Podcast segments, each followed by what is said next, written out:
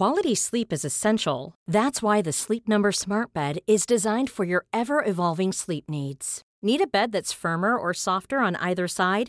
Helps you sleep at a comfortable temperature? Sleep Number Smart Beds let you individualize your comfort so you sleep better together. JD Power ranks Sleep Number number 1 in customer satisfaction with mattresses purchased in-store. And now save 40% on the Sleep Number limited edition Smart Bed for a limited time. For JD Power 2023 award information, visit jdpower.com/awards. Only at Sleep Number stores or sleepnumber.com.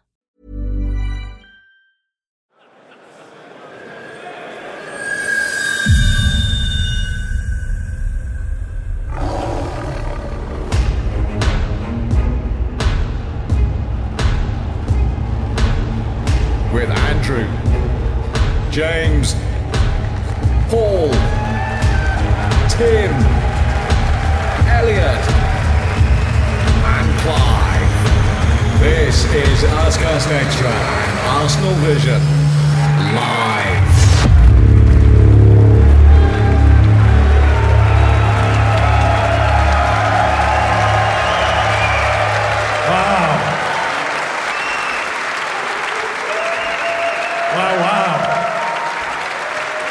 Hey guys.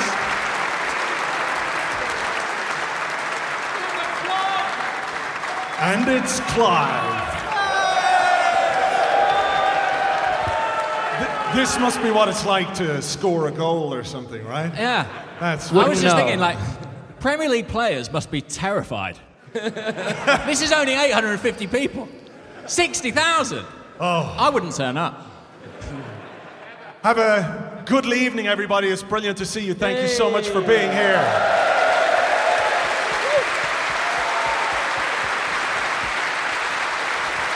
Wow. Just to uh, set the scene for you a little bit, we've got some uh, we've got some bits and pieces going on. In part two, we're going to do some Q and A from you guys.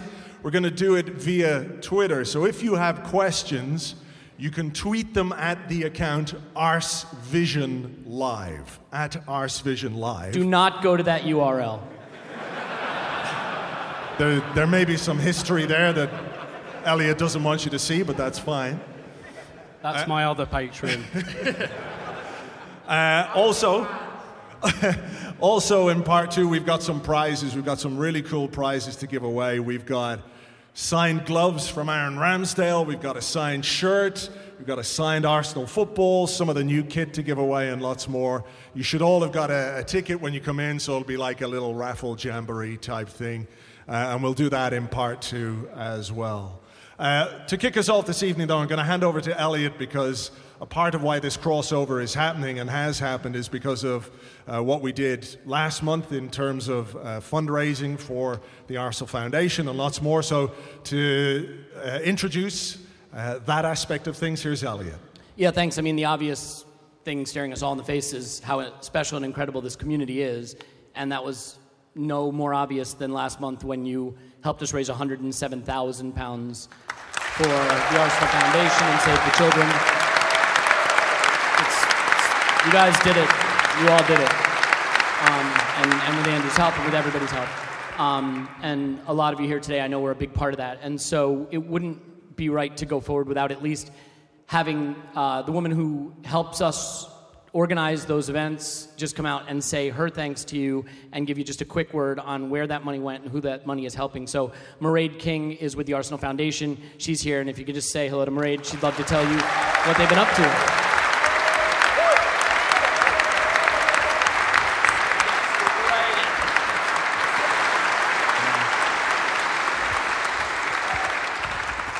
So, Mairead, it's good to see you. Great. Wow, what a big crowd. this is fantastic to see you all here this evening. So the, the good news is like, not that any of us are nervous at all, but the nice thing is we can put Mairead up first. She gets all the gaffs out of the way, and then it'll be smooth sailing from there. So Mairead, why don't you tell us a little bit about um, where this great effort was directed? Great. Thanks, Elliot. Um, well, first of all, the first thing I want to say is a huge thank you to everybody here and everybody listening from Arsenal Vision podcast and also um, Arscast, who helped um, who donated to this appeal. I mean, it is just phenomenal. 107,000 in one week. You all raised that. Fantastic.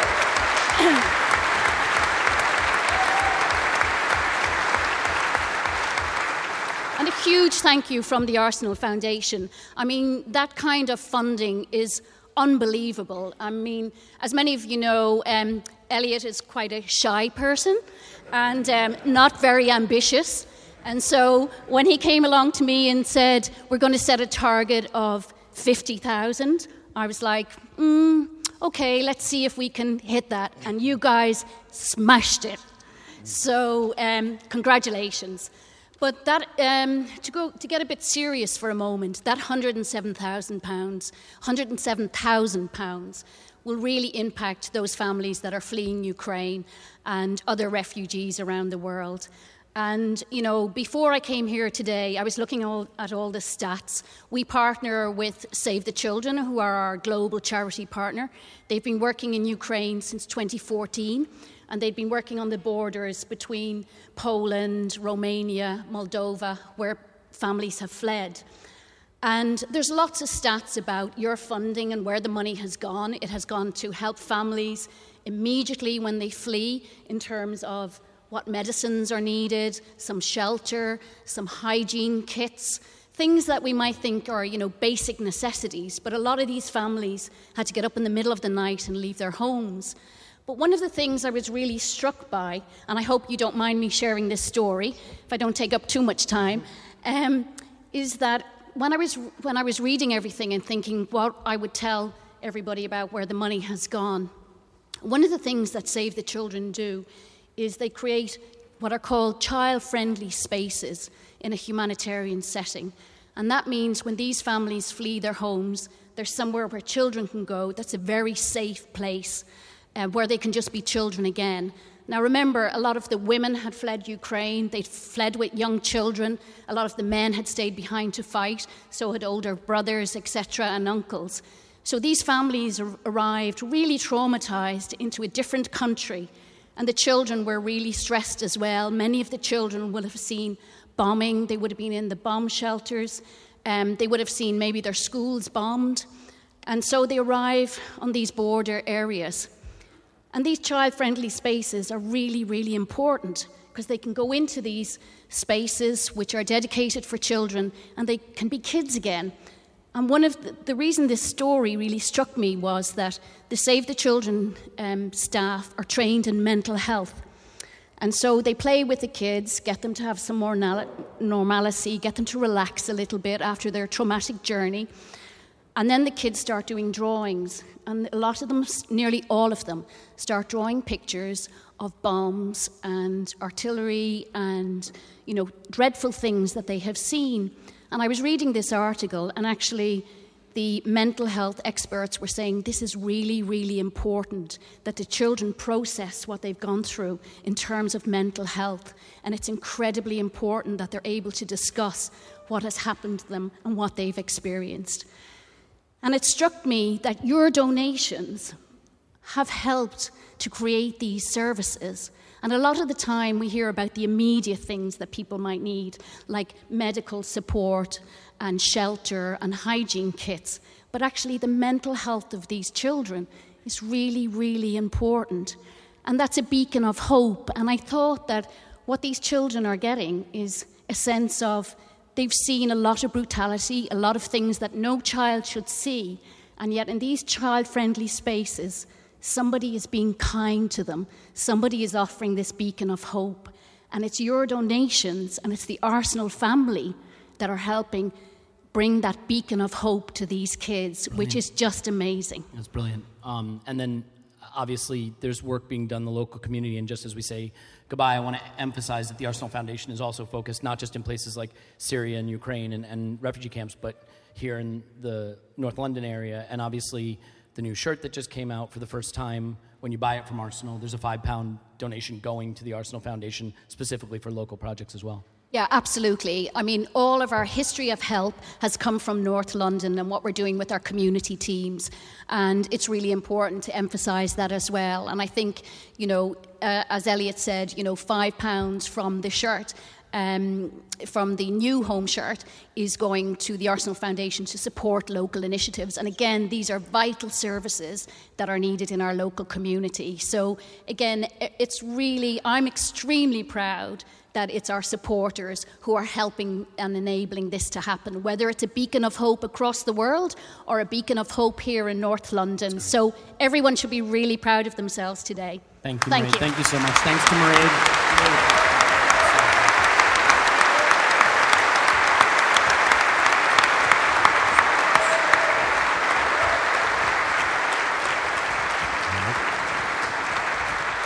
it, it, might feel like quite a big gear change to just start talking about football now, but then what are these podcasts about if not processing trauma? Speaking of which, we do have to talk about uh, football and talk about the season and talk about where we are and where we're going and what's happened and all the rest of it. But we were trying to think of ways that we could have a discussion about that this evening that don't cross over too much with all the uh, introspective podcasts we've had to do over the last week that you've all probably listened to already.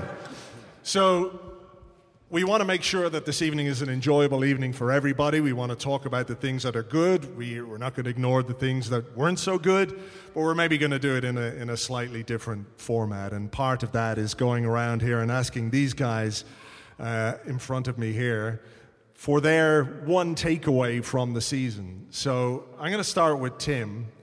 And well, why not? What is. sorry about that, Tim. we probably should have organized that before we came. Feels like I've overlooked quite a lot of things this evening. Um, You're taking the first penalty. so, what is, when you think about uh, this season, which, you know, still could end in hilarious fashion, uh, if we dare dream, if. What is, what is your takeaway from this season? Well, my first takeaway is what is Delia's lasagna recipe? Because that might be very, very important. Three um, parts poison, one part mince. But more seriously, I think my big takeaway from the season is that, uh, and, and, as we look into next season, that recruitment is key. Because when I look at, I, I think most people would agree there has been some improvement in Arsenal this year you know, your mileage may vary on how much Im- like improvement you think there's been. But I don't necessarily think, and I, and I hope this doesn't come across as a massive criticism of the coach, I don't think it's a massive miracle of coaching. I think what happened was Arsenal bought six players last year, four of them went straight into the starting 11 and made our starting 11 better. And I think that is obvious, that is most obviously the key. And that is going to be most obviously the key this summer, doing something like that again. So I don't think Arsenal got better this season because of like magic dust or anything. It's because they spent money on players and good players who fitted into the team and what Mikel Arteta wanted. And that's what we're going to have to do again this summer. Paul?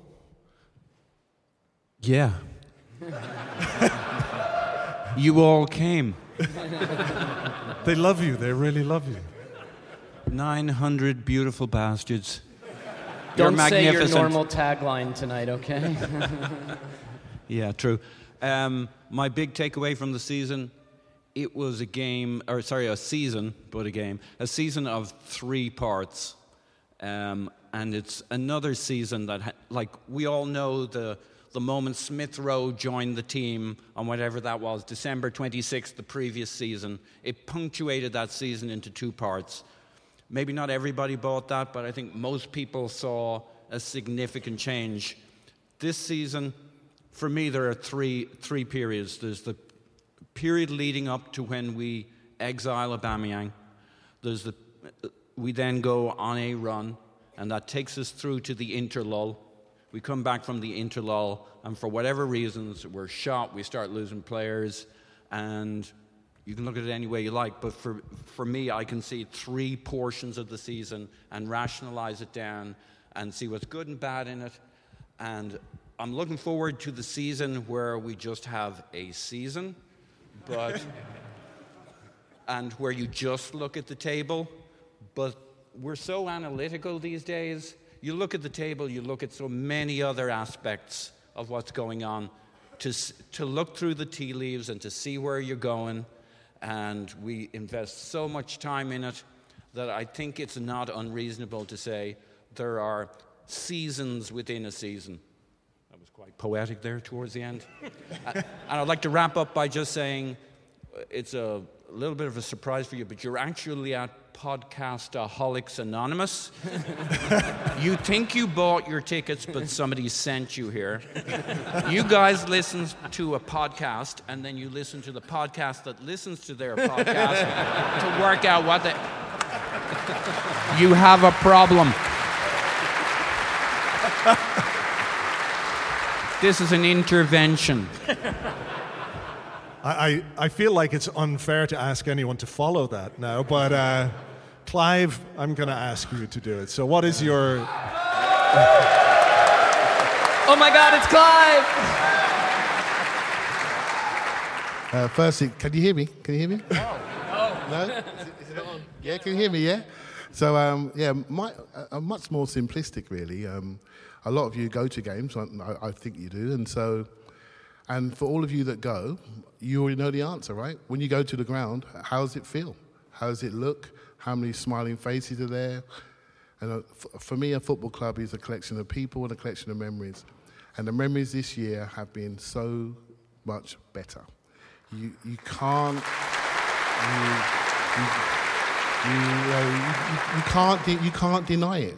We're all there looking on the ticket exchange, getting our tickets in, and that tells you, you. I always say you can't fool people, right? They know when something feels right. The results may not always go your way, but you can't fool people. When they see a club running in the same direction, with the same common values, with the same motivations, values that m- match your own, then you say, you know what? I'm having some of that. I'm having some of that. And then, and then you go, then you listen, you look, and you feel.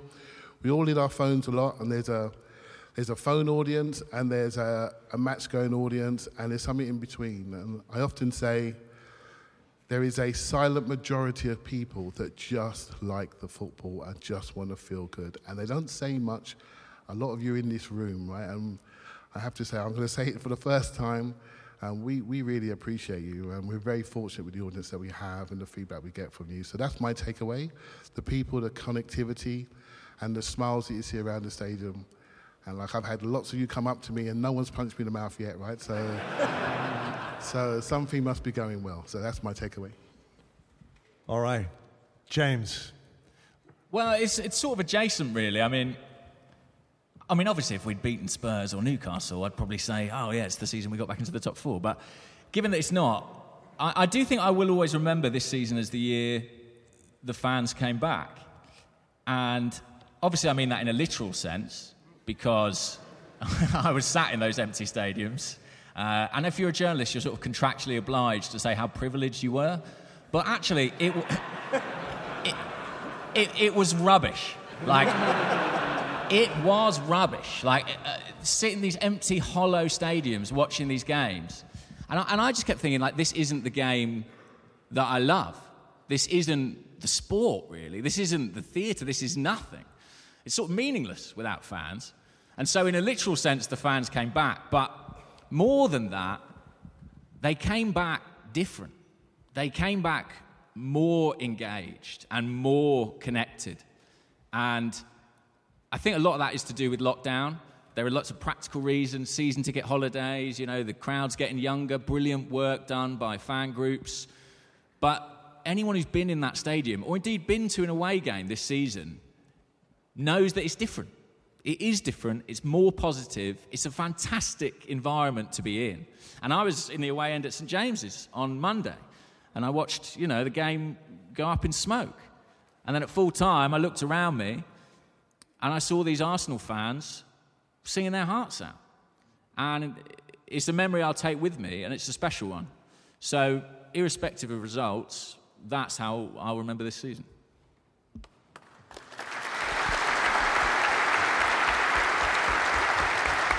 I gotta, I gotta throw it over to you, Elliot. Sorry. Is there, I don't think there's anything left. I'm sitting here racking my brains, going, I don't know what the fuck to say. My name is Elliot Smith, and I listen to podcasts. um, I got to disagree with James slightly, just because I think the fans, all right, they're all right, but they keep celebrating when teams win, and that that has to stop. But I don't know. Um, So I thought I'd answer this in the form of song. Uh, no. Of course. Um, no, karaoke last night ruined that for me. Um, so I think that the thing that I'll take away from this season is we need to remember how fine the margins are. And, and I'm guilty of this because sometimes I have takes. And like, we make big conclusions, but the margins are so small. Look at what we go into now. Teemu Pukki's hat trick tomorrow is going to get us back into the top four. Like, that. The margins are that small, though, right? It's two Spurs goals after the 95th minute against Leicester. It's a soft penalty given against us against Manchester City. It's Martinelli's equalizer against Brighton that would have pulled us back in that game being ruled out because someone on a computer screen somewhere decided to draw lines in whatever way could take the goal away from us. Like, it, the margins are very fine. And yet you wind up on the wrong side of those margins, and your conclusion is the team's rubbish, or the manager's rubbish, or the players are rubbish. And if all of a sudden tomorrow goes the way we hope, all of those conclusions will swing the other direction. And so I think the thing that I focus on is can I defend logically the things we are doing as a club? Do I see a progression that makes sense to me? Because clearly mistakes were made. And clearly good things were done. Otherwise, you know, we, if only good things were done, we would have won the league. And that'll surely happen next season. But my point is simply that we should try to keep in mind how fine the margins are.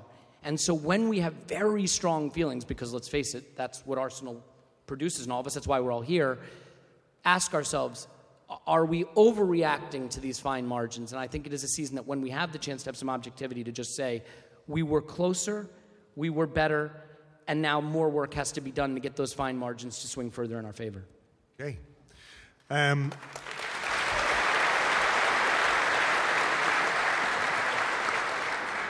Andrew, hi. uh, have you got an original thought at this point, or Uh, it's kind of all of that wrapped up into one, which is. Oh, that's um, cheating. Come on. Hey, that's why I went last. I took the privilege, host privilege here. Right, You're doing the whole movie. And then, Yeah, oh, yeah, the whole. You know you have a microphone. Paul, No right? Like this is there's a big room. There's lots of people in it.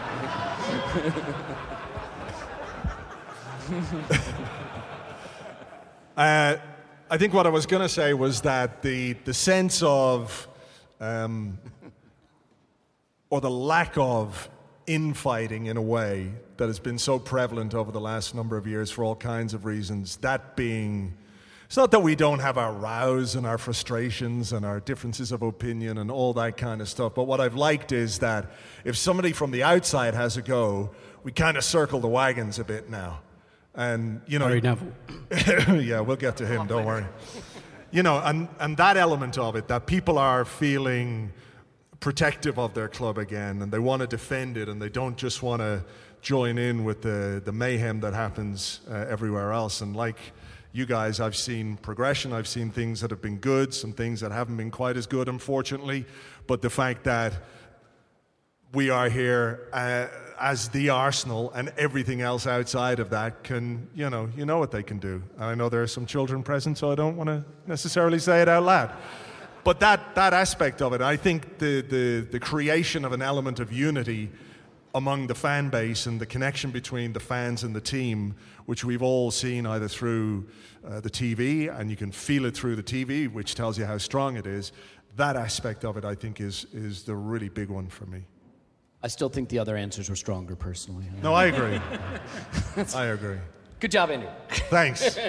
So, where do we need to go now? This is the question. What do we need to do? What, what are the things that we absolutely have to, to focus on? I'll give this to you, James. Uh, well, I thought you meant us, the six of us. Then No, yeah, well, that. not, not we now. I mean, the team, the club. When we're looking for next season, when we're looking to, to build on this platform, I mean, what is, what's the thing that you're looking for most? Well, Tim touched on it, the, the importance of recruitment, and it's going to be the same this summer. It never stops, really. And the club took a kind of calculated gamble in January, really, by not recruiting. Essentially, they were saying, well, we don't want to do a short term deal or a deal that's not our preference because we're going to prioritize our summer targets. And that's all well and good, but you, you have to deliver on that in the summer. And the proof will be in the pudding, as we often say. And I, I look forward to seeing what the club get done because yeah, we've improved, but we were all aware we're not where we want to be, and there's some way to go. Yeah, starts with a centre forward, of course. Yeah. Yeah. I heard there's some big Mbappe news that's broken. Is that about us? Do we know if that's about us? No. Well, based on the last time we did a live podcast, if we talk about that happening, he'll end up signing for somebody else at the interval. That's Okay, what. I'll. I'll Is my mum- Unai Emery going to be our manager by the end of tonight? Oh wow. Because I'm not up for that. But Cli- yeah, Come on, Yeah. sorry. No, I was just, I was just going to say, right, uh, if you're a football club and you're professional people, you're having a lessons learned meeting right now, right, about what you need to learn. And there are some trends that happened this season about managing adversity, coming back from goals down, what happens when people press us into our half, how we can exit, what's our strategy then, have we got a different way of playing when people get physical with us? I mean, you guys know this stuff. And it's important you remember it. So it's not just about recruitment, it's recruitment to solve problems. I know I get serious, I can't help it. I get serious, but it's, it's, it's recruitment to solve problems. The problems that we see, don't forget who, what they are. And I, I know what they are. Don't forget what they are when we can't play out, we can't play through, we can't play over, we can't play around the press that's coming at us. We have to have players that have the bravery, the physicality, the agility, the speed, the carrying ability. So it's not just about recruitment, it's recruitment to solve the problems that we all know are there. And I think, and I'm hopeful the club, well, I know they are, right? They're professional. I'm just some bloke with a, with a Hugo Boss t shirt on, right? So, like, um, I'm hopeful Ooh, that. um, Ooh la di da. all right, sorry. You, you know I'm a bit of a diva, right? Can confirm. if I if I didn't come out last, there'd be no show, right? so, so, um, so, so basically, I'm hopeful that the club and they've seen what the problems are. I think that's the most important thing. They've looked at the horizon and said, yes, we need to solve this because this is what we're getting done for. We've lost a lot of games. If we fix that, and we all feel that, we'll stay on the bus for a little bit longer. Do you see what I mean? If, if they can see what we see and what we feel when we get bullied at places, which I don't like. Like you may know that from listening to me, right? So I don't like that, and I hope we can solve that problem in our recruitment strategy. Elliot, let me ask you a question. Um, we, we talk about recruitment, and that's obviously a really important part of what we got to do. And like, uh, imagine for a second. I know this is a crazy idea, but imagine we don't end up in the Champions League next season. I know that's it's unlikely, but Here comes the negativity. what we've got to do next season doesn't change that much. It's it's pretty clear one way or the other what we've got to do to make the team better and everything else. But when we're looking at the the work that the club is uh, is doing and has done in the transfer market, what about the outgoings? Is that an area where you think we need to push ourselves a bit further? Well, we love getting rid of players now. It's like it's like our favorite thing. We did. But what if we got some money for them? That's what no, I'm saying. No. Revolutionary thinking being released here. Um, I, I think one thing that people should bear in mind is that the dynamics in football have changed in the transfer market such that I remember a time when you had to be in the Champions League because you needed the money, you needed the prestige, that's how you could attract the players. But as we know, the explosion of the revenue in the Premier League ha- and the wages that can be offered means that I, I don't think we have the dependency on Champions League to recruit the way we once might have. I mean, look at some of the players that are going to Premier League clubs that have no possibility of being in the Champions League. I mean, Newcastle signed Bruno Guimaraes, and like, I don't know where the resources are going to come from them to build their project, but we'll see. Uh, no, so, so, so I, I think we can still get the players we want. I think we can still recruit appropriately. I, I will say this: look, it's time to be shown that this regime, if that's a word I can use, can add the pieces that make our attack better. That's my view. There has been a little bit of a reluctance that I see, or maybe it's not a reluctance, maybe it's just where they're prioritizing. We haven't seen effective attacking recruitment, particularly. I think we all like the Ozil. Uh, that's, a, that's a hell of a slip. The Odegaard deal. Very George Bush of you. topical. um, yeah, anyway, we like the, the guy who plays in the playmaker position. But I, I think um, beyond that, obviously, it's been very hit or miss with what we've done in the attack. We maybe signed some players we wish we hadn't. We may have re signed some players that it hasn't worked, and we haven't really recruited. Now, we've been very fortunate because we have some very talented young players, but they cannot, you can't ask 20 and 21 year olds to shoulder the whole load of scoring the goals that are needed. And I think when you look at the other lot, getting 37 goals and 15 assists from two players, you can see very clearly where there's plenty of room for us to make up those fine margins we talked about earlier. So, what I want to see, I, I mean, Clive knows football. I don't know football, but I know we need to score goals. And like, I just want to see us recruit attackers and be effective at improving the attack because that seems to be the most persistent issue for us. And Paul, I know you agree with this take, so there, don't feel any need to weigh in on it. You whatsoever. and your strikers needing to score goals, Elliot. I'm a simple man with simple pleasures. that is so passe. Apparently. Well, what's the what's the end What's the thing now? Yeah. I d- they just seem to arrive, our goals. You, you like, you build, you create. Oh, Use sorry. the red thing. I've got the wrong Ron Burgundy. I don't know what to do with my hands. I don't know what to do with my hands. but yeah, look, I think we got a toothpaste thing going on. I've no, no, no, no. Hear me out. This is Who had that on the toothpaste- bingo card? Oh, toothpaste crikey. 2.0 on our recruitment. We're, we got a new session, a section for Clive on the podcast called Clive's Retail Therapy, where he goes out and talks about who we want to buy, keep him nice and calm. But I think what we're doing in terms of recruitment does actually mirror what we're doing in our football, building from the back. I don't really need to say too much beyond that. That's why you're going to hear about Toothpaste 2.0 for the next year in terms of our recruitment. It was great having you as oh, listeners, and you can go back to Arsecast now, and we totally understand. We totally understand. And it is a really interesting thing in terms of Champions League and Europa League, and there's a lot of hand wringing will we get the players? We really liked the six players we got last summer. And sometimes it's good if you can't get those players and you have to go and look for quality players who can contribute within your budget. I also don't think, as you said, it's not like before with the budget, the players, etc.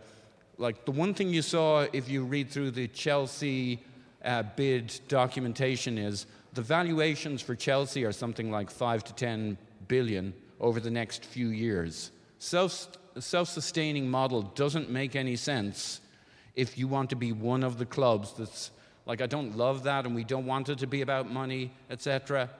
But in the short term, they're going to keep investing. That's why it's not a. That's why we don't hear a lot about oh we lost money during co- the COVID, the pandemic, that this, that like if they don't do what they need to do, they'll be. Uh, and it's clear there's an Somebody alignment. else will. Yeah, there's an alignment between ownership and our leadership of the club and the manager to some degree.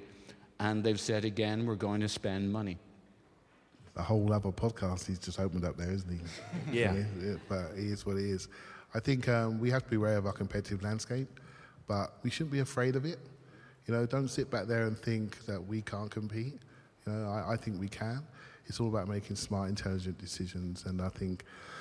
I know we're looking around thinking, oh my God, he's got money, he's got money, they've got money, they've got money. Well, we've got money, right? Um, a few merchants. Enough money for a Hugo Boss shirt. There's enough merchandise being sold, and, and I'll tell you what, there's, there's enough, and we just need to do it a bit smarter and, and keep doing what we started out last year, which is rebuild properly. Don't be afraid. It's a rebuild that Manchester United are about to do, and we're a year or so ahead of them, and so we need to keep doing it because they will soon catch us up real quick with their revenue stream. So. Tim, have you any thoughts on this? You know, when you think about um, this season and and uh, where we are without some very key pieces missing from the team, is that a thing to be encouraged about? Do we just bemoan the fact that we didn't have those pieces, or is it like, okay, if they can do that again, I mean, part of getting better next season isn't just buying the players; it's maybe. Bukayo Saka being better, Gabriel Martinelli being better, uh, Emil Smith Rowe being better again because of the age that they are and developing and, and becoming more influential in this team, and then adding those other pieces uh, that we need to do to sort of augment them. That is, for me anyway, is a real reason to be encouraged. Yeah, definitely. And we talked about this last summer, didn't we? And I think all of those things happened. I think Gabriel Martinelli got better. I think Bukayo Saka got better. We were talking about can Emil Smith Rowe get into double figures for goals? Yes, he can. He did. It's just we don't have that striker piece.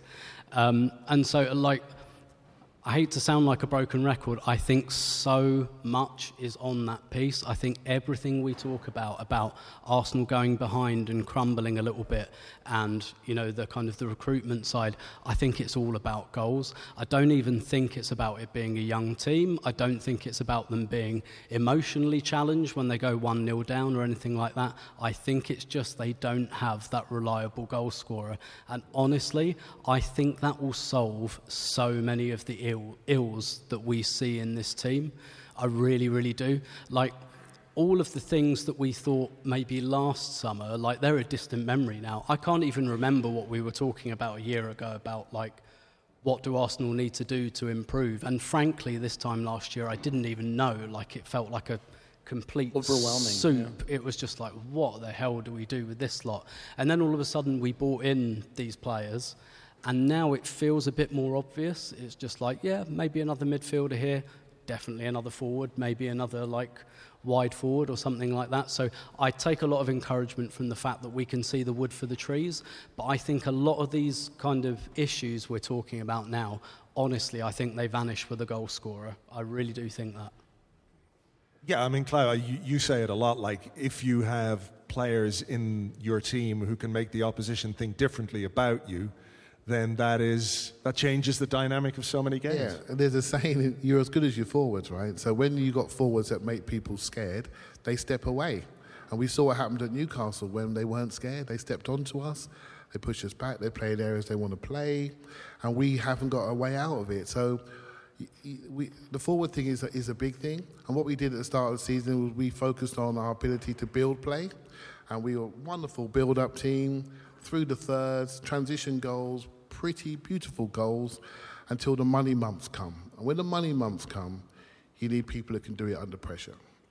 And that's what we didn't quite have. We didn't quite have the people that could think clearly under pressure and execute. So, yes, we focus on our build up from our back line, our goalkeeper, all the way through. When we get squeezed, we haven't got those exits. And when we have those exits, we are going to have a cigar on. It's going to be so different. Because when people go in, we can go over and around, and then we, can, we have the speed, the physicality to, to really push teams back. And what they'll do is say, we can't press them anymore. And suddenly we'll have control. It's a kinetic chain, but you've got to make people get away from you, and then you have control. When you have control, you can just enjoy the football, right? You literally can enjoy the football. So we're not quite at that stage yet where we can implement our game against the physical strongest teams for a consistent period of time. And if we don't score the first goal, because we know we're at our physical and technical limit, we then drop. And I think that's the thing I'm looking for this year to manage that, manage the, the adversities, the points in the season when we know we're not quite there. If we can have that internal confidence, I, I really see us going somewhere. I really do. I really do. James, you any more thoughts on sort of recruitment or positions that maybe people aren't talking about? Um, we're all talking striker, we're all, we're all talking central midfielder, but do you think there might be something else that they're looking at to? Do you have any thoughts?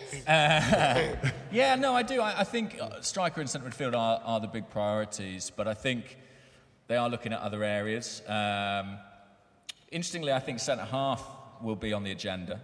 Um, a lot of that will depend on the future of William Saliba, which obviously is uh, a heated. Uh, Avoid, avoid, avoid, avoid.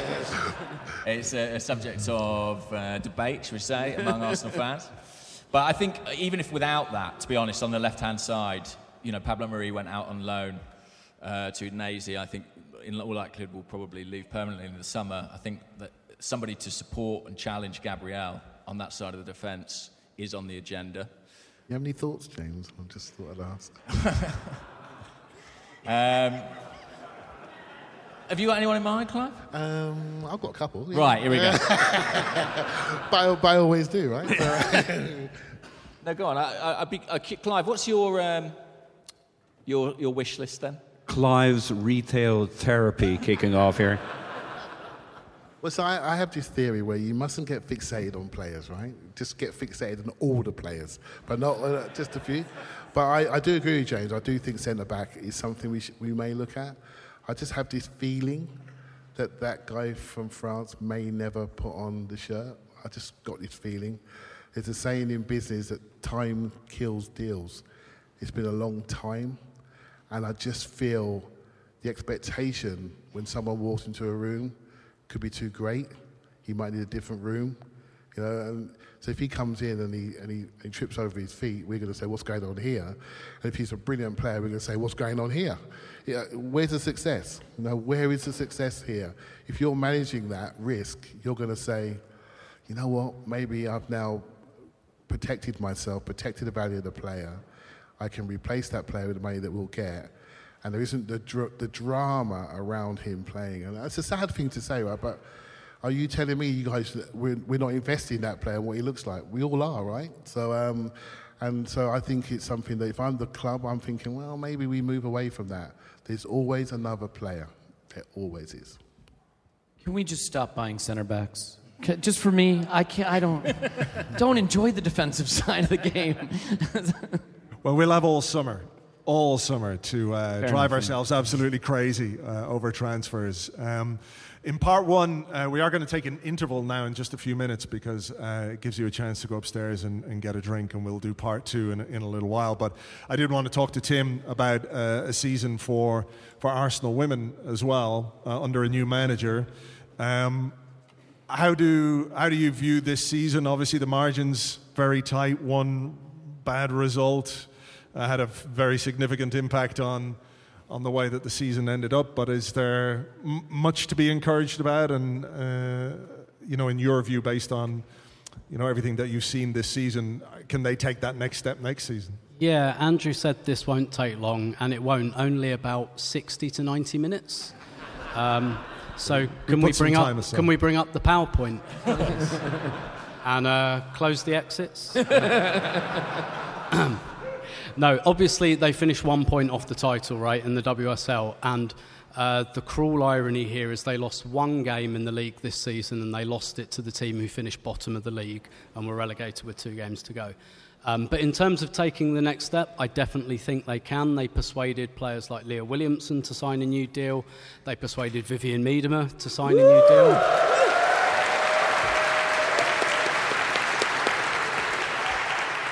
Yeah, huge news, huge news that.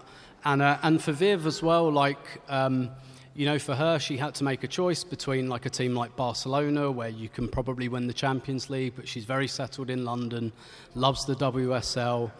Um, well, I, I think they were losing before he came on, yeah. Um, which might have, you know, justified her decision even more. Um, don't join those losers. Stay with us. Um, but yeah, I, I, I really, really think they can. I really think they can. After a couple of seasons where things had maybe gone a little bit stale, they do feel like on a different trajectory. Completely different style of play this season. New manager in Jonas. I've loved Jonas, not just the style of play. Um, his press conferences are brilliant. Um, I'm, I'm going to say this, like these aren't his words. I think he hates Chelsea, and I love that. I love that. That's like. That, that to me is a fantastic sign of character in a person, and I've seen it shine through him this season. It's brilliant because he says things about them, and people get upset, and he doesn't give a shit, and it's brilliant. Um, but yeah, like I, I think in a, I, I think in a sentence they can they can go like the full way next season. They were only one point off this season, um, but I think they really need to win a trophy of some sort next year, even if it's not the league. They haven't won a trophy in three years, which for Arsenal women is that's a massive, massive drought for Arsenal women. So they need to kind of fix that next season, definitely. All right. Well, look, we are going to take a, a short little break here. This is the interval. People are running off to the bar already. Look at those guys. and say Charging through the midfield. So these, is- these are the people who leave before half time in the Emirates. Gonna miss the best bit. All right, now that they're gone, we can break some transfer news here. No. yeah. Make them feel like they've missed a goal or something like that. there you go. Should have brought the doorbell music as well. Right. Well, look, we're going to be uh, we're going to be back here for a little while. We will come back. We've got loads in part two. Don't forget, send your questions to the Twitter account at Arse Vision Live. We'll pick some of your questions. We're going to do uh, Q&A. We're going to do some of our favorite bits from the season as well in kind of quick fire format. We'll do some more of your questions. We've got giveaways. Um, Yeah, and just to be clear, that's not a hashtag. You just have to mention the account, and Yeah. I'll see it, and we'll we'll get the questions flowing. at Arse Vision Live. Okay, look, we'll see you in part two right after this.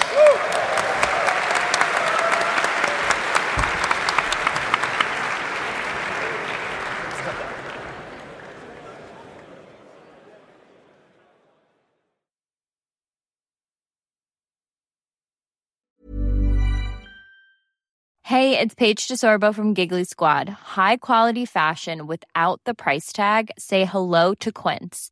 I'm snagging high-end essentials like cozy cashmere sweaters, sleek leather jackets, fine jewelry, and so much more. With Quince being 50 to 80% less than similar brands. And they partner with factories that prioritize safe, ethical, and responsible manufacturing. I love that. Luxury quality within reach. Go to quince.com slash style to get free shipping and 365 day returns on your next order. Quince.com slash style. Hey there, it's Michelle Norris. I'm host of a podcast called Your Mama's Kitchen. When I travel, I'm usually looking for a way to find a taste of home when I'm not at home. And one of the things I love to do when I am at home is entertain. And Airbnb allows me to do that. When I was in California recently, I rented a house that had a great kitchen. And when we were sitting around the table, we we're all thinking, we're in someone else's house. Someone could be in all of our homes as well. If you have a home, but you're not always at home, you have an Airbnb. Your home might be worth more than you think. Find out how much at airbnb.com/slash host.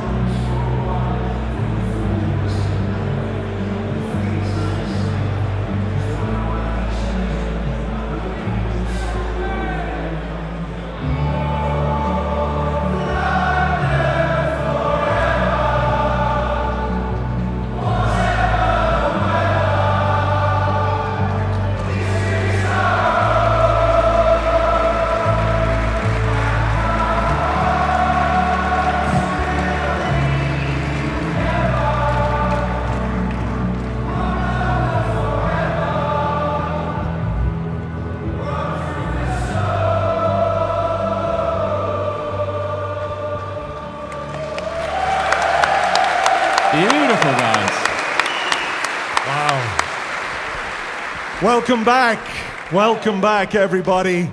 Uh, we've got a lot of stuff to do in part two, but uh, James, you know, part two, traditionally, this is where we do the uh, instant reaction to part one. That's so right, could I ask you for your uh, stock Cease and desist. Stock rising for me. Uh, it's got to be Clive. Guys.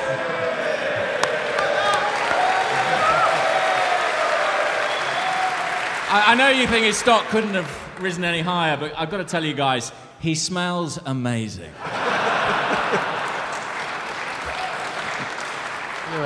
Did, did you see his T-shirt as well?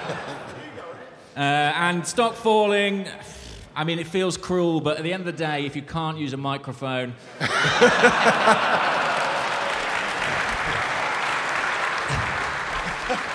maybe podcast is not for you.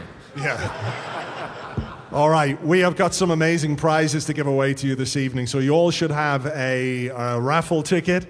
Uh, my lovely assistant James here is going to uh, do the do the honors.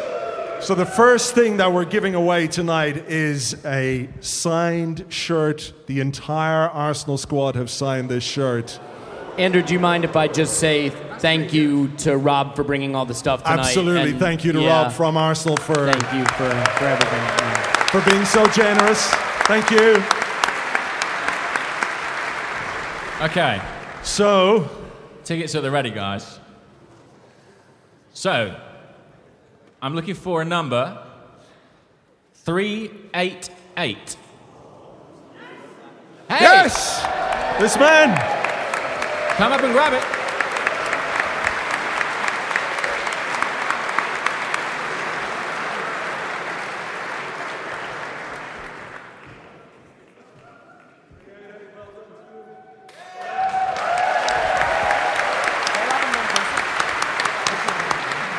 And, and well done, Andrew, for remembering to check that guy's ticket. I would have just given it away. So anyone else, just walk up, take a chance. Honest face. All right, the next thing we have is a signed Arsenal ball. Okay. Which we could just throw in the crowd now and do like headers and. What could go wrong? Yeah. I'm looking for number 55. Ooh. Hey! Right here.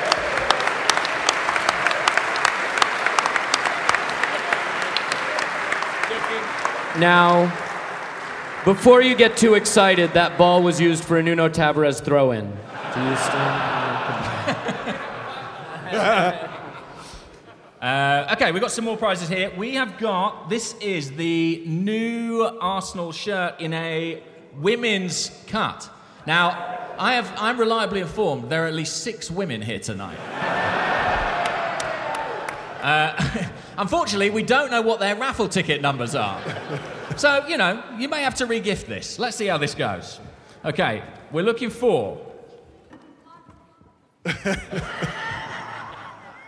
a number. Oh, it's low again. 43. Yeah, okay.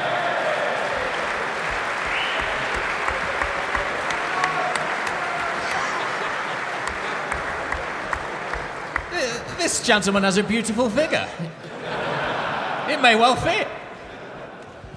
Uh, okay, He, he just said, My wife will be so happy. there we go. I don't think he was joking. No. Okay, these guys, this is a pair of goalkeeping gloves signed by Arsenal goalkeeper Aaron Ramsdale. Okay. So, when you're handling the Christmas dinner or Thanksgiving, and you got the turkey and it's hot, Uh, and you drop, drop it. okay. And the winner is number 272. 272, are you out there? 272. We're going to give you about 10 seconds. Hey! Oh my goodness. Oh my God. Oh, they're a long way away. Stay there. It'll take you about 10 minutes to get down. Yeah, come and We'll- get it at the end. We'll figure it out afterwards. Congratulations. Congratulations.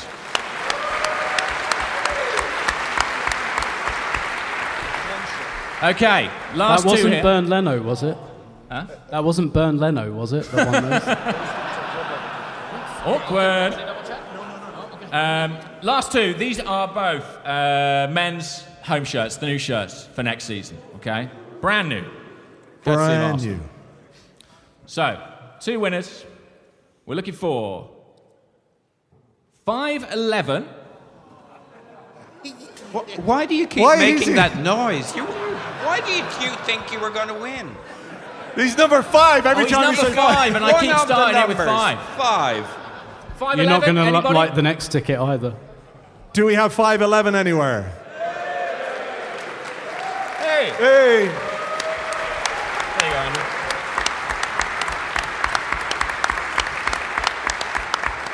You see, that's what a winner looks like. okay. And the final winner, men's home shirt, number five. Oh, for God's sake. Eight five. You're a bad teasing. man, James McNicholas. Five eight five. 585? Up in the corner again. Up there? Okay. Stay there. Stay we'll get you come afterwards. so- come and see me at the end. Okay. We, we actually have one more prize to give away. oh Um, my! Do we really? Yes, we do. Yeah, so you're going to have to dig your hand in there and swirl it around again, James. So what is the prize, Andrew? Uh, the prize is two tickets for tomorrow's game in club level Okay. and. No, that's it. Two tickets for club level. So. Okay. Just pick one without a five, though. Yeah, you? This guy's going to go crazy. Okay. Three, eight, one. 381. Three eight one.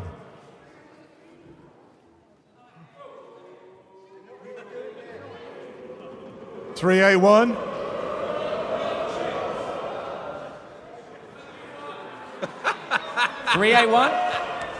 Going once.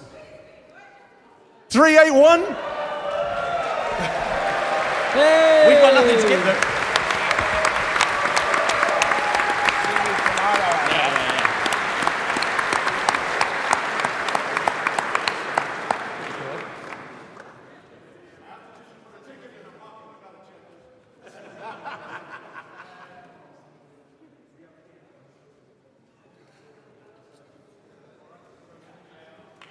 Seems to have gone off without a hitch. Right.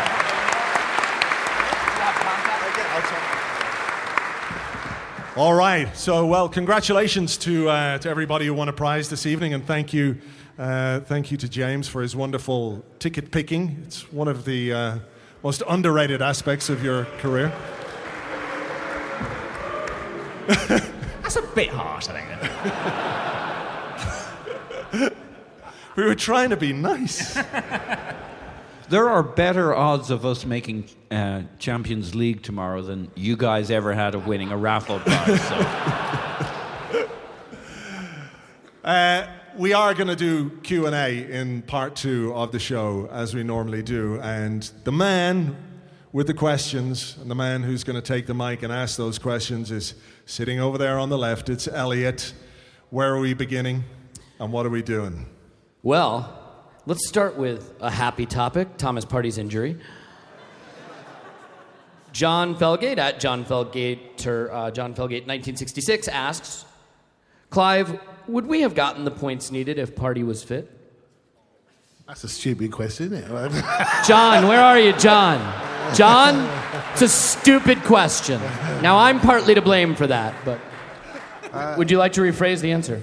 Um, I, No? Think, I think maybe. I think maybe. I, I think.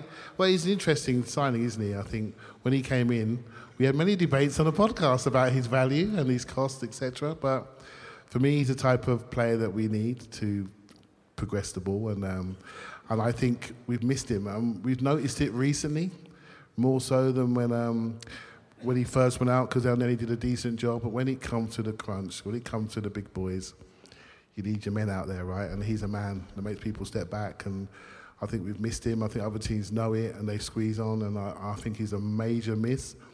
I wish we had another one like him.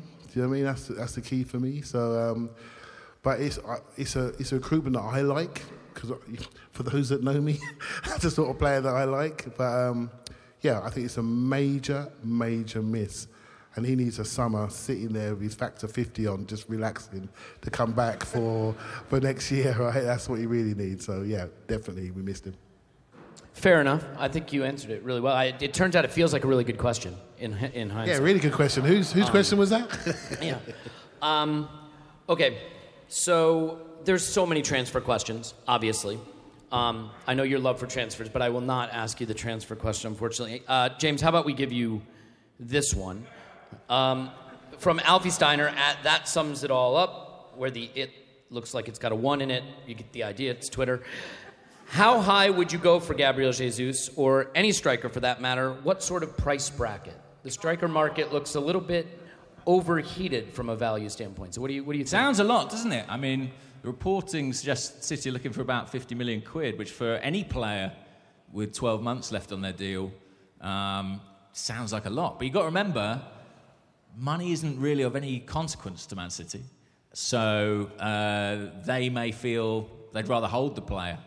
Um, I think what will be really interesting is that when you look at the centre forward market in Europe and you're looking at the top strikers, the goal scorers, I'm not sure there is much value that exists. I think to get a, a premium quality striker, you've got to pay a premium price, almost irrespective of the contractual situation. And I think Arsenal probably know that and probably have budgeted accordingly. They're probably going into this summer thinking, we're going to have to drop probably at least 50 million quid on a striker, minimum. So, where would I go? I mean, I, I, they think he's the guy, and they think he's a brilliant fit. And it's not just his goal threat, um, because his finishing, you know, I think can be a bit hit and miss, but it's what he does off the ball. Um, I think his Brazil manager uh, called him the best pressing forward in the world, something Guardiola said as well, and I think that, that will be a big factor. Where would I go? I mean, I, th- I feel like if you get it into sort of 30 million quid, like that feels all right to me.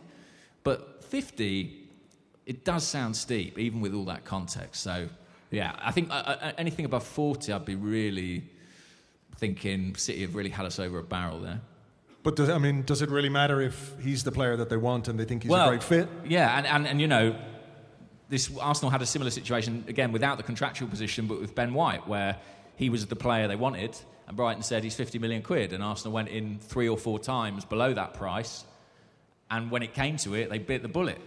They bit the bullet to a certain extent on Ramsdale. You know, they paid big ticket prices for these players, and to a certain extent, Arsenal have shown their hand as well that they're prepared to do that. So I think it will be a difficult negotiation with City, and it wouldn't surprise me if it, if it happens, if it does come with a really high ticket value. Can I just say, when Arsenal sign Brazilian players, like the going's quite good for me, so I think that Arsenal should go to Push the boat out. whatever it Yeah. takes to get this player. Fair enough. Seems as good a reason as any. Yeah. S- That's the smart recruitment we're looking for, yeah. Exactly. Andrew, I'll fire a question your way if you're okay with that. Sure.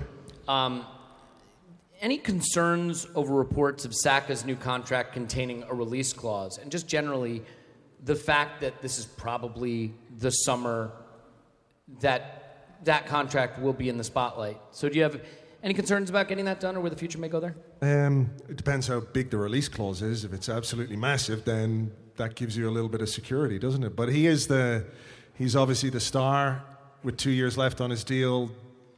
I know it feels like we've talked about this a lot. Uh, you know, as a football club, this is where we've got to make the decisions and make sure we tie these players down. But yeah, I mean, it's impossible not to be a little bit concerned simply because of um, how easy it is to look at how badly it could go, you know. But he looks to me like a guy who loves playing for this club. He's grown up here, he's playing with his mates, he's part of something that is growing and developing, and he's developing as a player as well. So. Uh, James might know a little bit better than me, but I do know, believe his agent can be a bit of a tricky guy to deal with at times. So that could be nothing on there. Oh, shame. The mic went out. Bad luck, James. But yeah, look, if we got him tied down to a new deal, I think it would be a huge, a huge thing for the football club. And if it comes with a big release clause, if that's what we have to do to get him tied down, then I guess that's just part and parcel of the way football works these days. Tim, let me just ask you, following on from that, can a player be so big that a club can't afford to lose them, just in terms of what they mean to the fans, their connection to the Project TM?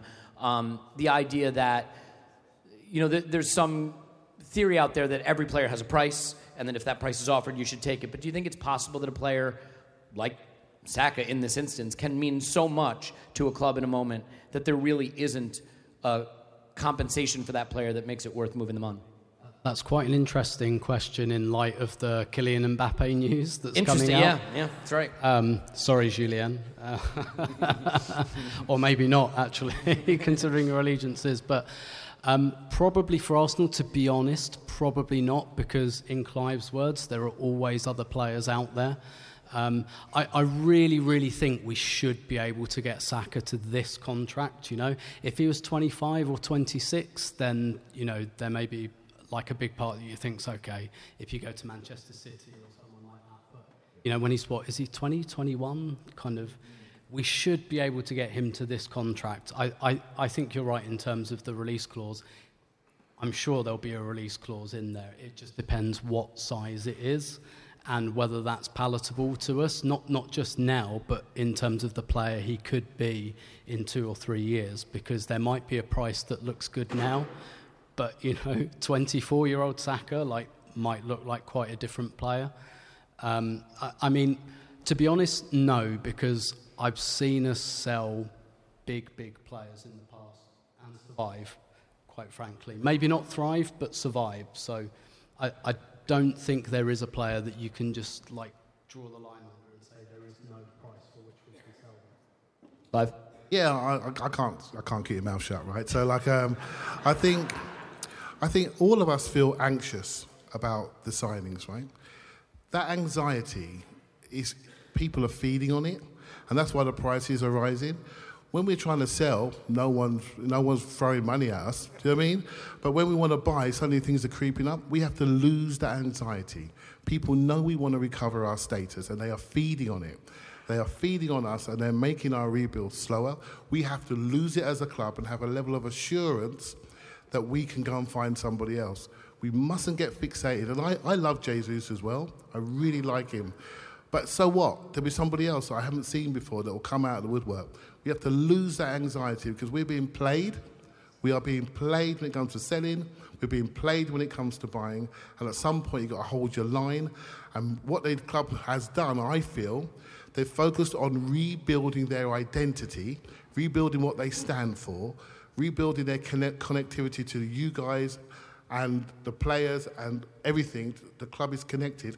And that means if you're looking from the outside, you can say, I know what they stand for, not just players, but commercially.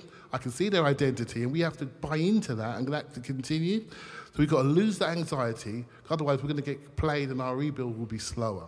So I, I'm nervous too, right? But shut it down. There's always other players out there. Trust me. Trust me.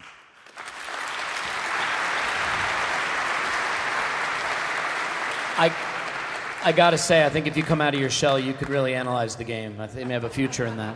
Um, Paul, a, a couple of questions about tomorrow. I mean, there still is a game tomorrow, and the irony is there's so much focus on um, the the good thing that's going to happen at Norwich that a lot of people haven't bothered to focus on uh, what we actually need to do. And Sam O'Connor asks, "Is Lacazette starting tomorrow?" Um, I think the, the lineup tomorrow is, is an interesting choice to make. And up front, he's got two strikers who maybe may or may not be playing their, their last game for the club. So, how do you think he might handle that? Well, I think screw sentiment because if Norwich do the unthinkable and we don't do what we need to do, uh, I don't think Arteta wants to be holding that press conference. No. Um, so the real question, I guess, um, well, maybe it's that question. The real question is who's the better striker right now for Arsenal at this moment in time? Eddie's in play. He's done good. He certainly hasn't done anything to deserve dropping. Um, I could see. I mean, when we have brought Lacazette on, we've kept Eddie on as well. It's not like, for the most part anyway, it's not like he subs Eddie off. Um, I think you go like there are certain things that working that are working. Don't change them. We we've other areas of the pitch where is we have issues, we have challenges. In this particular game, I think we'll have plenty of the ball, and Eddie's a finisher. Uh, we'll play like assuming things go reasonably well. We'll be playing in their third. We'll be creating, um, and Eddie's the guy. Um, so, and I've always liked Eddie, Mhm. and he's You- left you have a made little that late position for us. known. He's, he's made it very difficult, and it'd be very interesting to see what his story might be. Obviously, it looks like it's time for him to leave. Maybe time for us to let him go and get two other strikers. But he's certainly made it a really interesting conversation, even if it's a little too late. But yeah, Tim, I feel like you want I'm to jump Team in. Eddie. I was going to say, I think we probably need one of them at centre back anyway, so that um, That's a good point.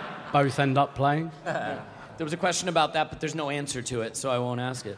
Um, there's another question just saying, what is the percentage of the miracle happening tomorrow? But obviously, it's 100%. So there is no need to go into that any further. I will ask a question for you, Elliot. Oh, thank you. I'm excited to answer it. Uh, this comes from Lee Hurst, who says, Why do you think we lose a lot of players on free transfers rather than get a fee for them? When we've decided they are no longer needed. Teams around us sell squad players for a fee often, but we don't seem to be able to get a fee from any of these players. I think it's a brilliant question, personally.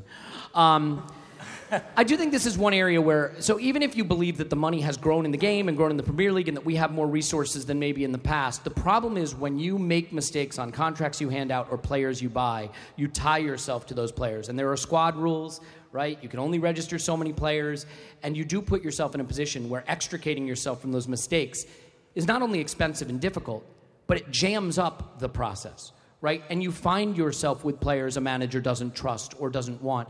And then you have to make the difficult decision. Do we move them on at a loss or for free? Give them away, pay their contracts to go away so we can free up that squad position? Well, you can do that for a while, but eventually the resources will catch up with you, right? And if you're making those decisions a lot, someone is going to come back to you and say, hey, I noticed a lot of the players you signed and bought are players you don't actually want and are leaving for free. Like, why is that happening? So, while I, I think an over fixation on resources can be a mistake because we have plenty of them and we saw how much we spent last summer, I do think we need to be a little sharper in thinking about how much we spend on which players, on what contracts, recognizing that if you aren't, you wind up with a player you maybe would like not to have any longer, which means you can't go get a player that makes you a little a little better in the process. Andrew, you're nodding, which I assume means you have a different view on this. No, no, no. I was just thinking about what you said before the podcast about you know the whole three minute monologue thing. It was great. That was like 225 at the most. Touche. And that question came from at Yankee Gunner. Yeah. yeah. How would you know you haven't blocked on Twitter?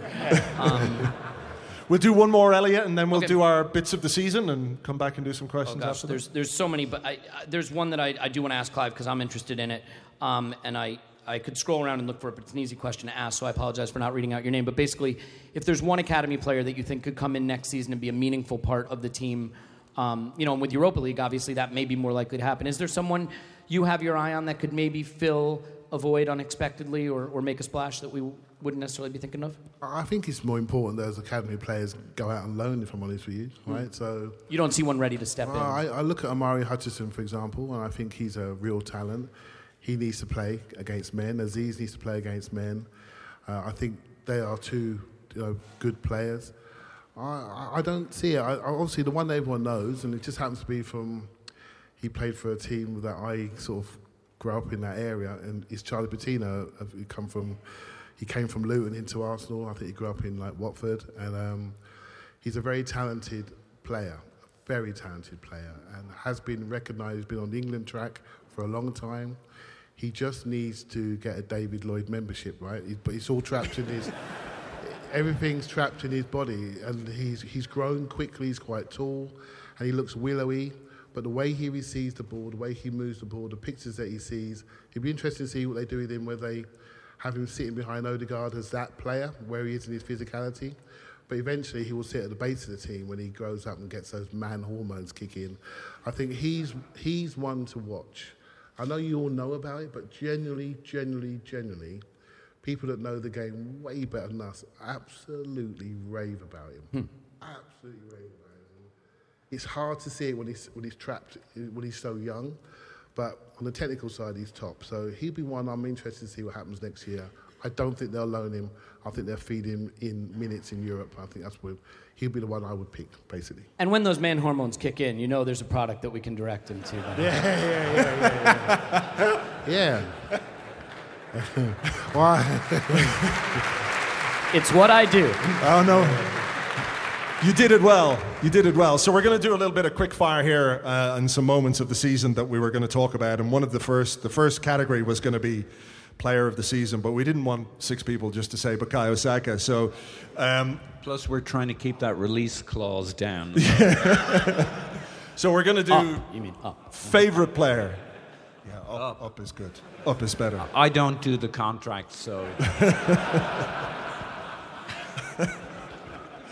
Paul, I'll start with you. Who's who's your favorite player of the season?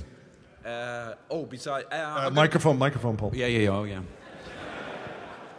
Uh, I'm going to go with the Odegaard. I think.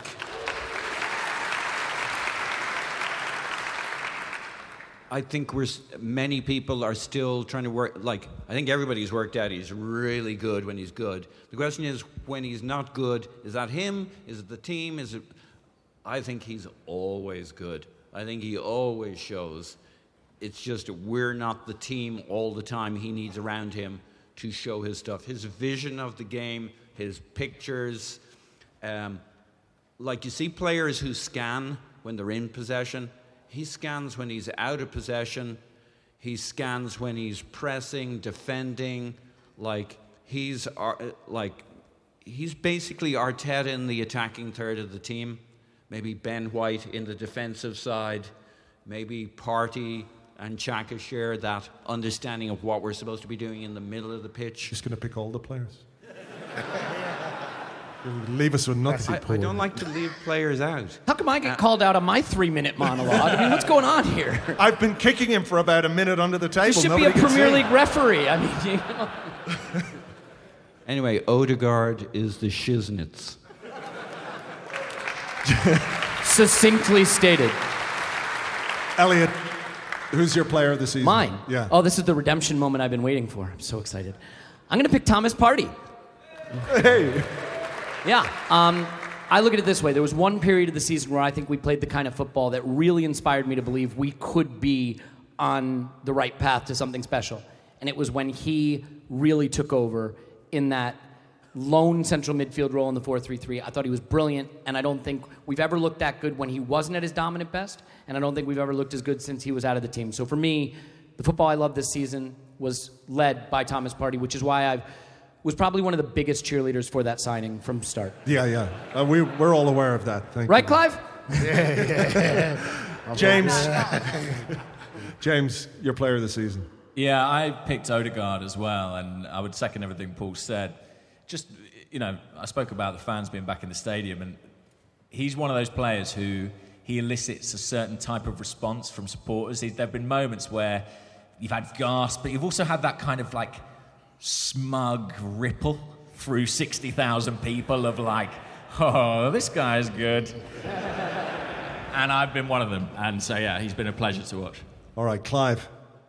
I'm going to pick someone slightly off off beat, and I think if you think about what we've done this year, it's been about how we've built up from the back and how we've moved our team forward, right? And the major defensive signing has been Ben White, and I, and um, I. I don't think we play in the areas we want to play if it's not for him. So Odegaard doesn't get the ball if it's not for him. I think everything starts with him. And what I like about him, although he looks like a, a Love Island contestant, right? Um, he what? But but he doesn't play like one. He really doesn't play like one. And- i didn't realize how obvious that sounded.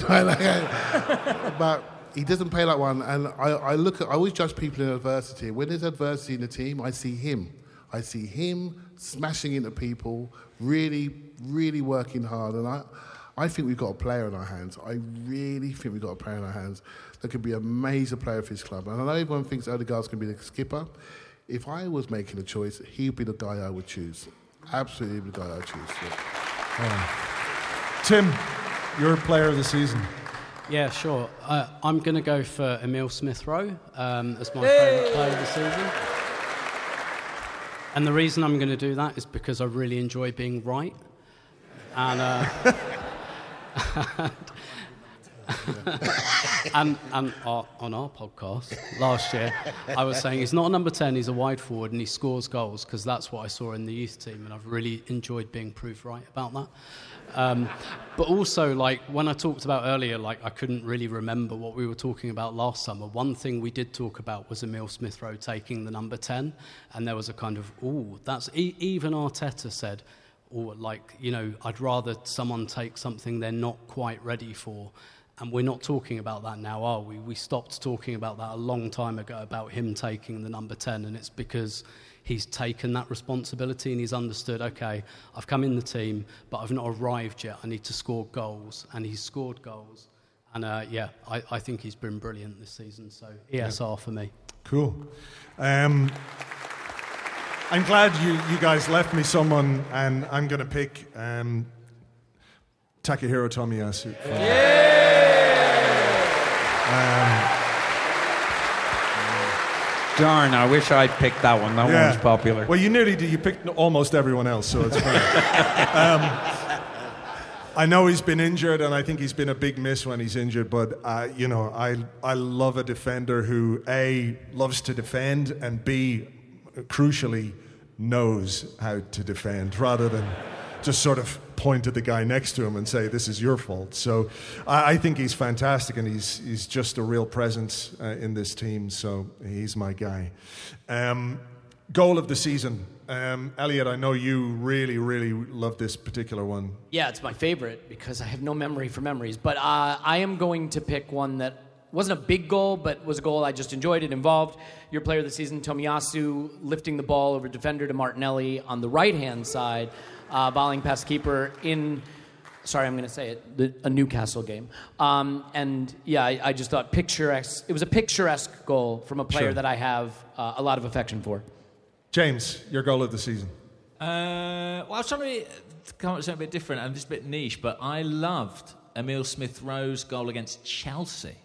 The lawn bowls shot into the far corner. It was just sort of like aesthetically beautiful, really. So yeah, I pick that. Clive.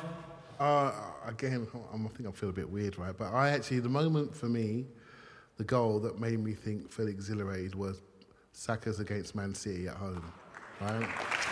And the, the reason why, at that period, we were playing football that I never thought we could ever play. And that was like a crowning moment. He just swept it in. It's like, is this really happening? And then Granit Xhaka arrived and it, it wasn't happening. but I felt that moment was, that goal was beautifully created. It was, it was a style we play and it represented our ceiling, where we could be if everything's right.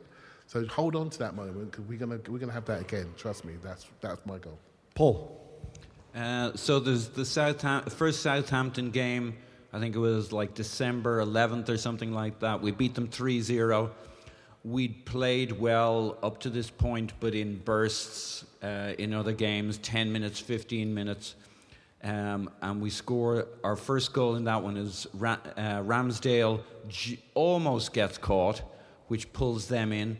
And we played up our right hand side through uh, Tommy Tomiyasu, um, Odegaard, I think, and then Saka sweeps it into Lacazette, who uh, buries it in the net and it's nice to mention one Lacazette goal in. The, get it on record. The one. Yeah. and it was a uh, back to front. It's kind of how we thought we might score great goals.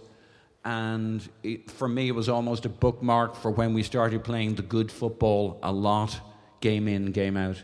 Yeah, good one. Uh, mine, mine is I like the Martinelli goal uh, against Watford with the the quick throw in and the one touch Odegaard thing, Lacazette layoff, Martinelli in the top corner. And part of the reason uh, I really like it is because Mikel Arteta was way out of his technical area. and I imagine that Richard Keys hated it. So uh, I think that's what does that one for me. Tim? Yeah, my goal of the season is actually uh, Katie McCabe against Aston Villa at Villa Park. Um, Yeah, uh, for those who haven't seen it, a 40 yard lob that landed so perfectly it hit like the little bit of piping that holds the net down, and the ball jumped straight back out. But the other reason I'm choosing it is because I know Katie a bit, and if I don't choose it, she will punch me, and, and it will hurt. So Katie McCabe. All right.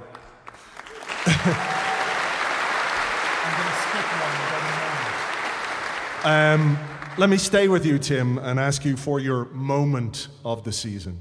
Yeah, sure. Same venue, actually, Villa Park. Um, the final whistle when the men's team this time beat Aston Villa uh, 1 0 back in March. And the reason I've chosen that is because, you know, all season we've all felt this kind of connection building with the team and with the players, and we like the players again and things like that.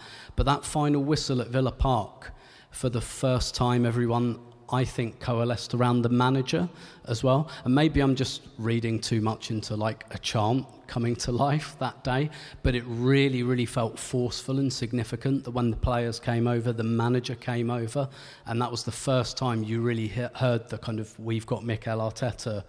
Um, chant, and it was the first time I really felt, oh wow, like I'd always felt Arteta was almost like a neutral background figure to all this, but it was the first time I felt like, oh wow, like people actually like this manager. So, yeah, I think that was very interesting moment.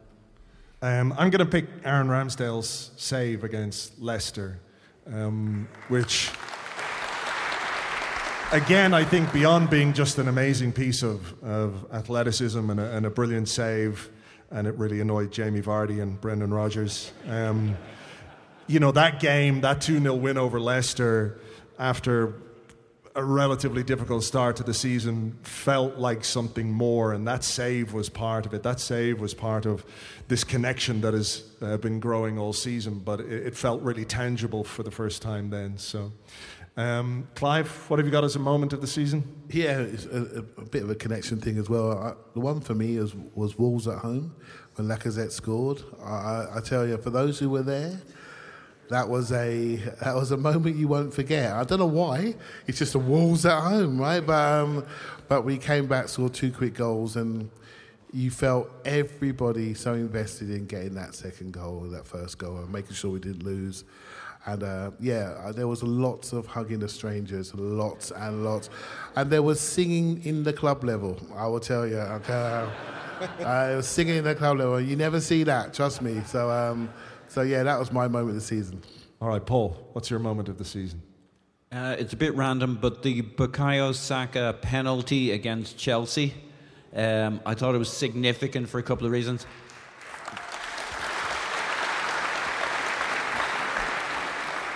See, yeah, no, go ahead, go ahead. Yeah, they pick, they clap for my things too sometimes. Uh, yeah, why don't you say you like puppies and kittens next? You'll get a clap for that too. so, as Azpilicueta is pissed and he starts making those really annoying faces. He's the most annoying person in football and I hate him. So that was good.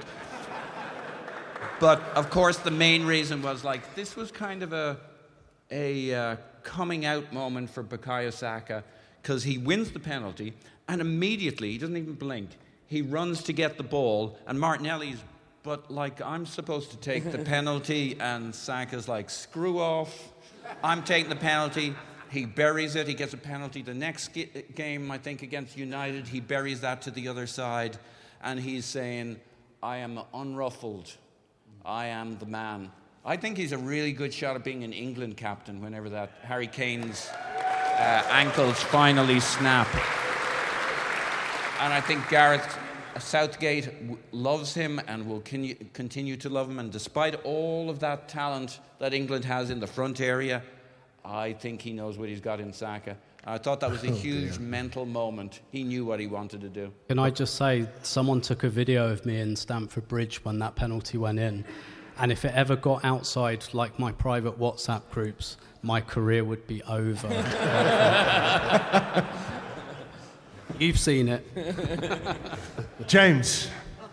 What is it? Is it match or moment? Moment. moment I skipped match because I felt like it's just going. Because we're rambling. You can just say it. You skipped it because we're rambling. By the way, uh, Clive said everyone who was at the Wolves game will remember it. I wasn't at the Wolves game, but I will always remember it because that was when, during a show, a man walked on stage, leant into my ear, and said, Arsenal 2 1, Lacazette 95th minute winner. So thank you to that guy, wherever he is. Um, my moment is actually Wolves away. um, ground out the win with the 10 men. But my particular experience of it was that I was in the away end in front of a box full of, oh, the angriest Wolves fans you've ever seen. And it was sensational, to be honest, watching the Arsenal fans turn around and give them some real, you know, not very kind gestures. Uh, and seeing this man go, honestly, the deepest, darkest red you have ever seen. Uh, uh, this Wolves fan turned bright Arsenal red, and it was hysterical. Um, so, yeah, that was my highlight of the season. All right, it's good. I mean, we, we haven't had enough uh, enjoying the misery of others throughout this night. So let's get to our, our villain of the season. I don't get a moment. Oh, you do get a moment. I'm very sorry. Well, it's good because I, I pivoted last minute since he picked the one I was going to pick. So I just want to say, and it's somewhat self serving, that my moment of the season is this right now. Oh, you, Um, you showman. Um, and just 30 seconds on that is Go just for that. it. First Go of for all, I can't express how surreal it is to be here, for you all to be here, to be sharing the stage with someone I wouldn't be doing this with if it weren't for what you've written and recorded all these years. And so this is going not just a moment of the season, a moment of my life, and, and you're all a part of that, whether you meant to be or not, or you're here for Andrew and James. But but so yeah, this is this is one that I'll remember forever. And and the fact that everyone still came, despite maybe the football not being exactly where we hoped it would be right now, just shows there's a lot more to all of us than what happens in the 90 minutes. So thank you.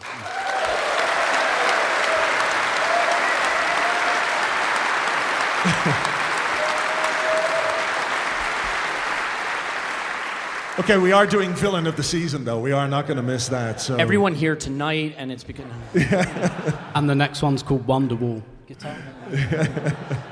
uh, Tim, you're on. Who's your villain of the season? My villain of the season is the Celebration Police. Um, don't celebrate that too much, please. Um, all of the, like, generally, I'm quite good at ignoring, like, idiots on the internet, I think. But, like, the reason I can't ignore this is because I think it genuinely poisons the discourse. And I think every single person who's like, oh, they're celebrating like they won the World like, all of those people can just fuck all the way off.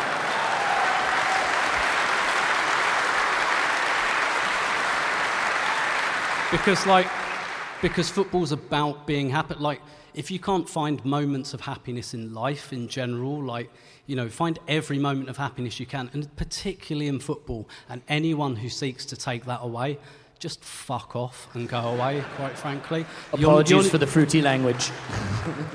I won't apologise for the fruity language. You're not needed, you're not wanted, go away, talk about something else, leave the rest of us, thank you. Yeah, spot on.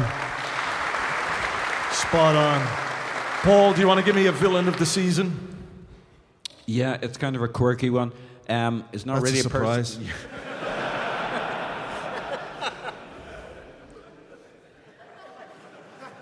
All right. Um, it's it's that psychological state that happens after we lost the first three games of the season, and this thing we humans do. We all do it. This rush to judgment, a final decision. There's 35 games to go, and it's not just at Arsenal. It's just like it's the human thing that we got to have an answer. We got to have a decision now. We just bought, brought in six young players to play for this manager. We're just developing our style of football, and like we've got to find a way to keep the door open to possibilities because that's the absolutely amazing thing about sport, about football, and it bleeds into life in general. The possibilities that things can be turned around. And what happened after that, I think, was kind of beautiful given how low it got. And, uh, you know, we hadn't even got most of our players in at that point, but like it is just the way we are. We, we need to protect ourselves with this final moment and a decision three games into the season. All right, Good one. Clive, have you got a villain? Are you too nice to have a villain? Uh, Yeah, well, I'm struggling with. Uh, well, I can pick a couple. Gary Neville. Uh, yeah. No, that's mine. That's mine. I think my uh, because t- uh, 'cause I know what's coming, I'm not going to pick that. But um, I think the thing that I don't like is when um, people really enjoy dividing us. Do you know what I mean? And that's the thing that bothers me. Um, people in, in, our, in our world, on the online world, really enjoy division, really enjoy negativity, and I, and I, and I don't, right? It doesn't mean that you can't critique, It doesn't mean you can't see things, It doesn't mean you can't see when people are standing in the wrong place, uh, like our right back, for example, standing in the wrong place. Um, doesn't mean, doesn't mean I, I can't say that, but there are people that literally live off the fact when things go wrong, and, and I don't think that's what football's about. You know, I generally don't. I think you should be looking for solutions for it to go right. And um, people live in that place, but then still enjoy the good days, but they've got themselves protected on the bad days. I, I'm just done with that, right? So, um, and feel as though you're not critical enough. Well, what are you talking about? We can critique without asking for someone to be fired for their job. Do you know what I mean? I, I really feel that's something that's defined us in recent years, and we need to change that by being a little bit more. Not not you guys, by the way, because that's what you guys don't think like that. But a lot of people that do, and I think we can't always be defined by a, a somebody in or somebody out. I think that needs to stop. So. Cool. Um, before someone else says Gary Neville, I'm just going to have to say Gary Neville. I think. Uh, I, I, had my doubts when Arsenal signed a load of young players last summer and he couldn't figure out what the plan was. Like, did someone need to wear a t shirt or, I don't know, take an ad out in the Times? And he's reminded me of just how annoying he was as a footballer as well. And I, I kind of like that. I enjoy that. I'm trying to enjoy football more, and part of enjoying football is just not liking some people, and he's right up there. So, and someone who voluntarily has that facial hair is not to be trusted or listened to. James. Sorry, we should have said Paul's gone to get changed for the dance finale. Um, something to look forward to there. But he's still trying to give his answer from back there. Uh, well, I, I, had last pick, and so this is such low hanging fruit. But it's Piers Morgan. Um, I,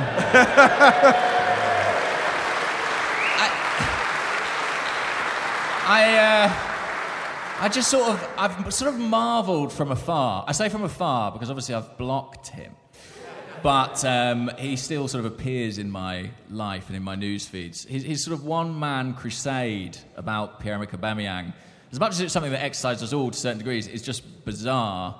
And it continues to irritate me that he is kind of uh, perceived as in any way emblematic of how Arsenal fans feel about anything, because I don't really think that's accurate. Um, so yeah, it's him.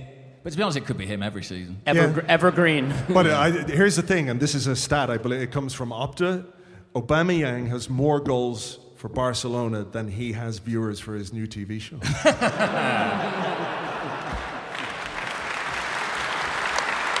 Nailed it. We've got one more villain of the season from Elliot. Yeah, I, I promise I'm not just trying to do crowd pleasing stuff, but it's the referees this season for me. And I hate to pick it because it's such an easy way to excuse the club from doing what they need to do, the players from doing what they need to do. But Bukayo Saka getting kicked in the back of the leg, Tomiyasu getting his face stepped on, uh, Martinelli's not offside. Offside. I mean, I won't go. And through the, red card, the Martinelli the, the, red the card. red card for Martinelli, where he got two yellows in the same play. I mean, you can just go through all of it, and like and even if we want to extend beyond Arsenal, you could just say the standard of refereeing isn't good enough. But for Arsenal this season, as I talked about earlier, margins being so small, one of those critical, key, obviously wrong decisions going our way. The Manchester City game, a moment we should have. It should have been the apotheosis of what we're trying to achieve with this group, taking on that team and beating them and deserving to beat them, and that was taken from us by calls that I don't think were right. So, yeah, I mean they they are the villains this season, and they, if we don't achieve what we want to, they will be a big part of it. Yeah. Okay. Um, we've kind of gone over time here a little bit, so um, we're going to have to wrap this up. But I just want to say to to all of you here tonight, it's amazing to be in this incredible venue in North London with all of you guys Arsenal fans and Arsenal Vision fans and Arsblog fans alike, and we, uh, I'm sure I speak for all these guys, hugely appreciate you and the fact that you listen and you download and you support what we do. Um, and we hope you've had a, a really good night tonight. We're going to do more of these now that the world is slightly more normal again. So we're looking forward to seeing loads of you at uh, events in the future. Um, we'll keep everything crossed tomorrow for the miracle at Carrow Road and possibly the miracle at the Emirates Stadium, given the way things are going. But for now, um, thank you so much. We are going to be around for a little bit. If people want to get pictures, the organizers say if people can queue on the left hand side, we're going to have to try and get people on stage and off stage really quickly because there's so many. Um, but I guess that's pretty much a first world problem. So, um, anyone else got anything to add other than thank you, we love you, and good night? That's it. Thank you all so much. Cheers, guys. Thank you.